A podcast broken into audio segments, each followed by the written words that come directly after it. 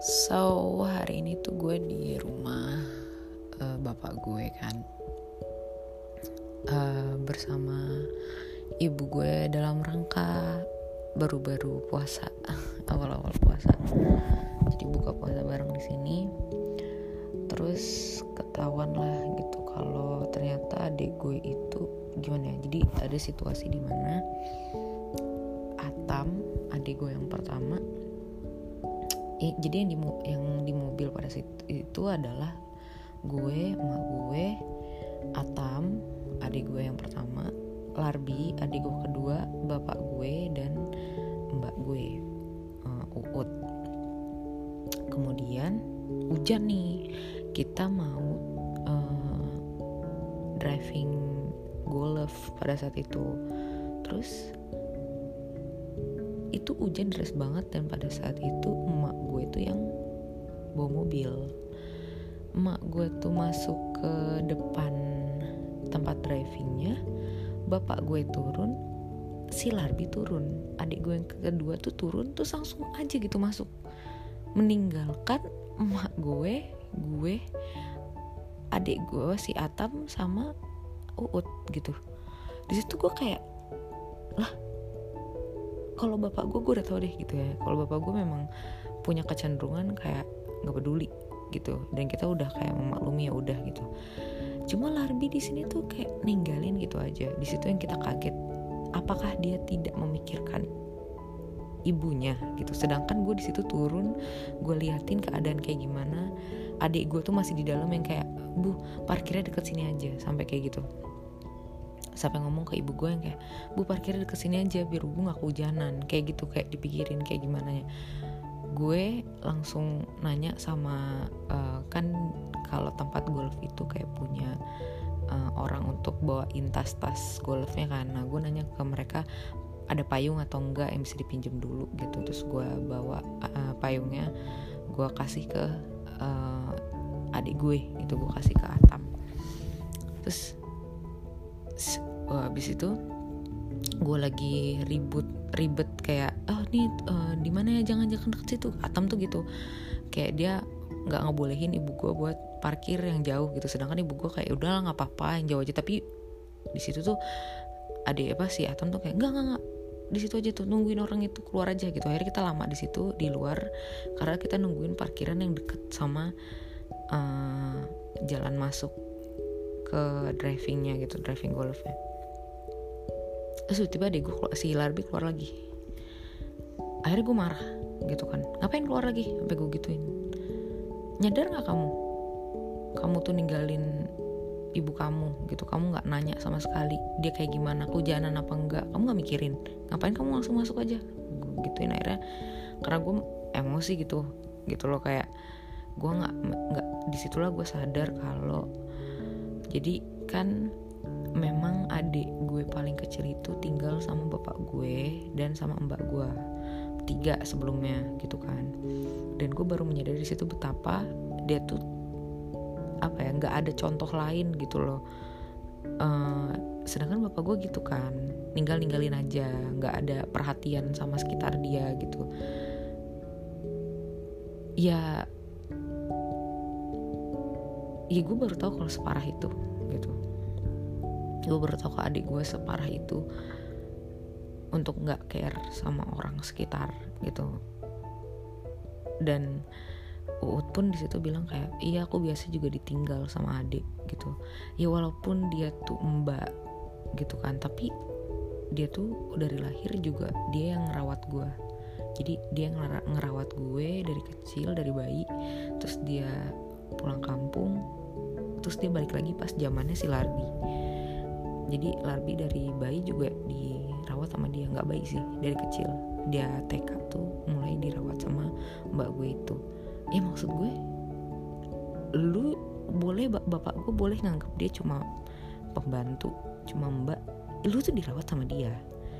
Ya lu tanya gitu loh apa kesusahannya ya nggak mungkin lah mbak gue kayak kamu bantuin aku dong. Nggak mungkin lah kayak gitu ya. Lu harus menyadari dong yang kayak gitu-gitu sensitif dong gitu kan. Dan di situ juga si Atom juga marah gitu sama Larbi gitu karena untungnya sekarang tuh dia mereka hidup berempat karena adik gue kan kerjanya sekarang dari Cibubur dari rumah bapak gue. Jadi mereka berempat nih. Adik gue berdua bapak gue sama mbak gue akhirnya tinggalnya gitu kan. Terus jadi memang adik gue itu kan apa ya ada beberapa sifat dia yang over. Memang dia punya apa ya uh, apa maksudnya dia tuh lainnya daripada kakak-kakaknya adalah dia lebih over uh, apa ngomongnya pokoknya kayak dia punya tenaga energi lebih untuk jingkrak ke jingkrak ke sana kemari gitu makanya dia olahraganya paling kenceng dia uh, makannya paling banyak tapi badannya paling kurus. Terus kadang suara volume dia akhirnya terlalu tinggi karena dia terlalu excited dan ngomongnya tuh juga jadi terlalu cepet gitu. Dan itu akhirnya uh, kita apa ya kita yang apa ya gue yang jarang ketemu sama dia harus sabar banget gitu sama dia dan ngasih apa ngingetin untuk kurangin volumenya adek pelanin ngomongnya. Nggak jelas kamu ngomong apa dek. Coba dipelanin lagi ngomongnya gitu. Harus kayak gitu gitu kan. Dan memang dia anak yang dapat perhatiannya kurang dari ibu gue. Jadi sekalinya ada emak gue tuh memang dia mau apa ya ngomongnya. Bukan sesuatu yang negatif tapi dia mau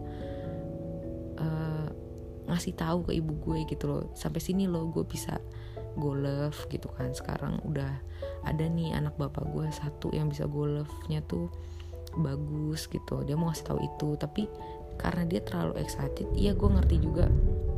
Di satu sisi uh, akhirnya dia melupakan ibu gue. Dia mau yaudah dia maunya ke tempat golf gitu. Tapi akhirnya gue menyadari kayak oh oke okay, gue harus ingetin nih dia gitu. Dan salah satu sifat jelek dari adik gue yang seharusnya bisa diringanin lagi adalah dia suka banget bohong entah kenapa gitu.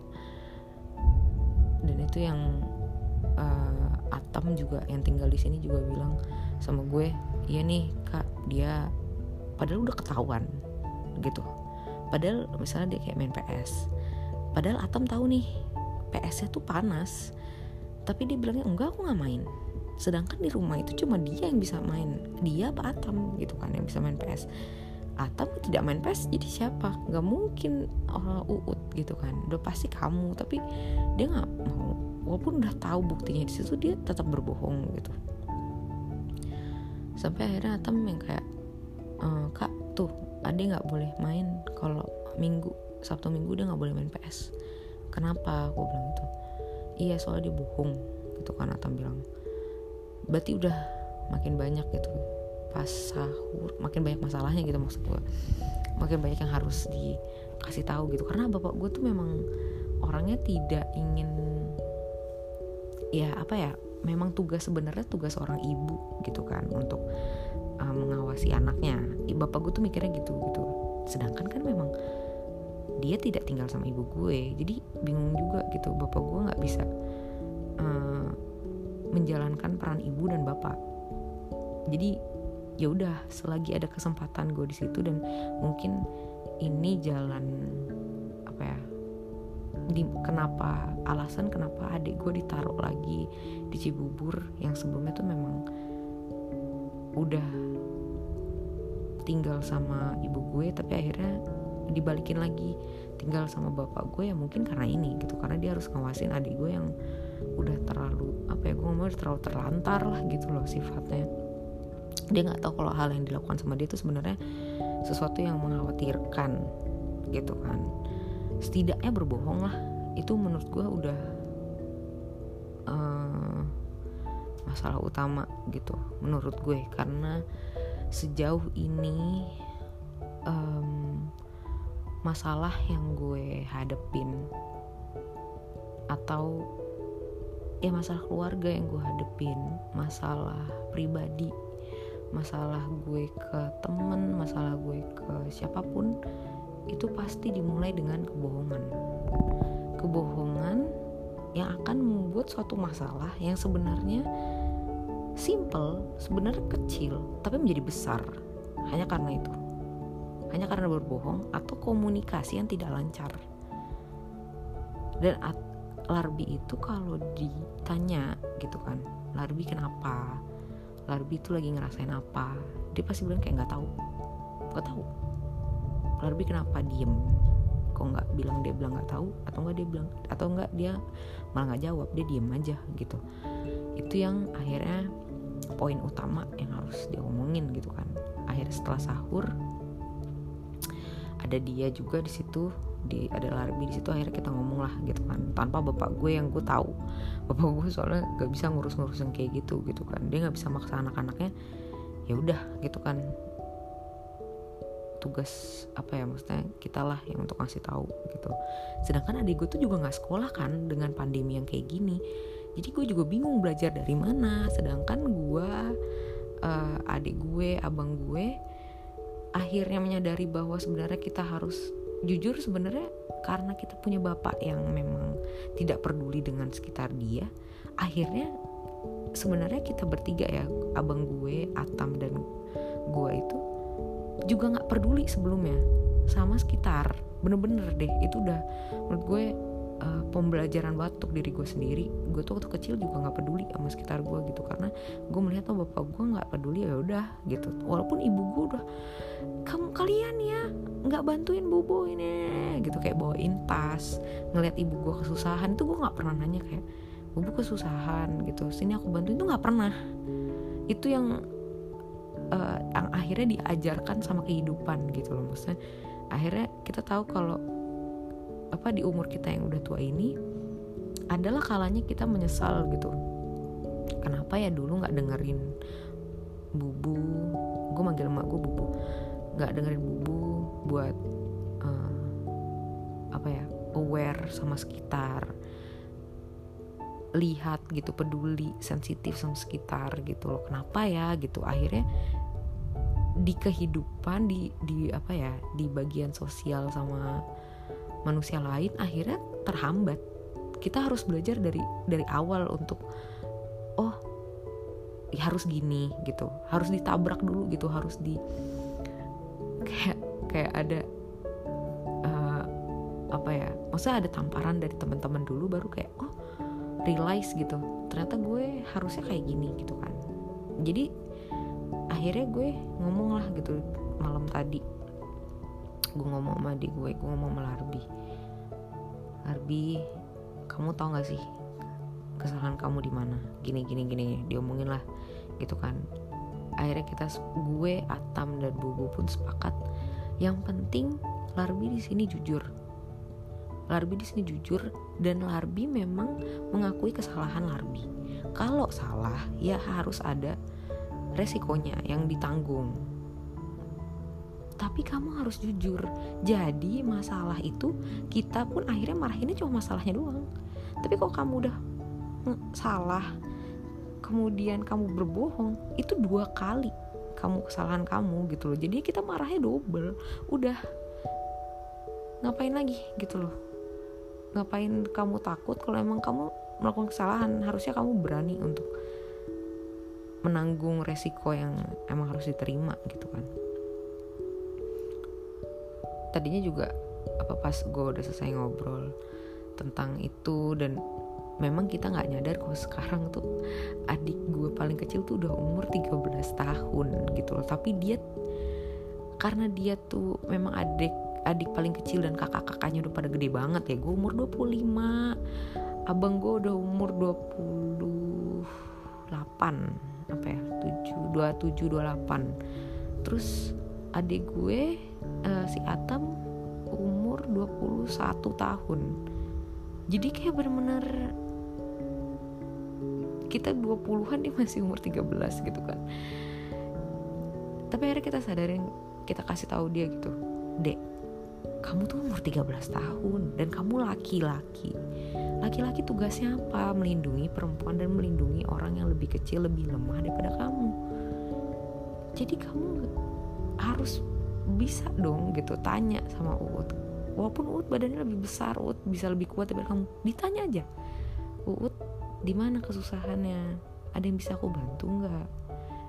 Dan bertanggung jawab dengan barang kamu gitu karena dia juga masih berantakan sama barang dia sendiri kan. Akhirnya kita kasih tahu dan di saat kita kasih tahu itu karena tidak pernah ada yang memang menceramahi dia dia pikir kita itu memarahi dia gitu kan jadi kita juga ah deh mesti pelan-pelan banget gitu ngomong sama dia. Karena benar-benar di masa pandemi ini dia juga kurang bersosialisasi dengan manusia lain gitu. Kurang bersosialisasi dengan anak-anak lain dengan teman dia yang seumuran sama dia. Akhirnya nganggep kita yang satu-satunya jalan dia untuk mengkoreksi apa ya sifat dia akhirnya dia merasa didiskriminasi gitu dibilang aku salah terus gitu. Padahal kita ada zamannya gitu kok gitu. Kita juga sampai sekarang pun masih yang kayak Abi nih selalu deh kayak gini nih berantakan. Masih kok gitu. Tapi karena gue juga tinggalnya jauh sama dia dia nggak ngeliat gitu loh. Gue juga digituin sama emak gue gitu. Eh, jadi jadi gimana gitu loh. Harus bener-bener pelan-pelan banget banget sama dia gitu. Dan adalah dan akhirnya gue juga ngomong sama dia tolong kalau misal kamu nggak suka diomongin kayak gini udah ngomong aja gitu. Kayak kita memberikan benar-benar kebebasan sama dia untuk speak up. Pertama itu dulu deh gitu. Kalau emang kamu gak suka dinasehatin. Ngomong enggak aku nggak suka. Aku nggak mau diomongin kayak gini. Aku maunya semua mau aku. Oke okay, udah. Dan gue pun akhirnya ngomong sama bubu sama Atam udah biarin aja. Berarti dia memilih untuk biar hidup aja yang ngajarin dia gitu loh. Gue yakin pasti Tuhan akan ngajarin dia walaupun caranya juga sesuatu yang tidak bisa dia pilih gitu loh kan. Caranya Tuhan ya nggak enaknya ya ininya gitu. Ya gimana gitu kan. Karena dia menolak untuk diberitahu lewat orang-orang sekitar dia kan. Jadi biar Tuhan aja gue bilang juga ya udah bu. Kalau memang akhirnya adik eh, nggak mau dikasih tahu udah kita doain aja. Biar Tuhan aja gitu yang ngajarin dia gitu kan. Mungkin kayak orang ngedengernya ngerasanya gue kayak ya udah gue give up sama adik gue enggak sama sekali gitu loh. Gue berdoa sama Tuhan malah gue percaya banget gitu loh Tuhan bakal membentuk adik gue sebagaimana seharusnya gitu loh. Di sebagaimana ya dia seharusnya agar dia bisa menjalani peran dia di muka bumi ini. Ya udah gitu aja. Gitu gue mikirnya. Hah dan terima kasih podcast untuk mendengarkan ceritaku yang random ini. Bye bye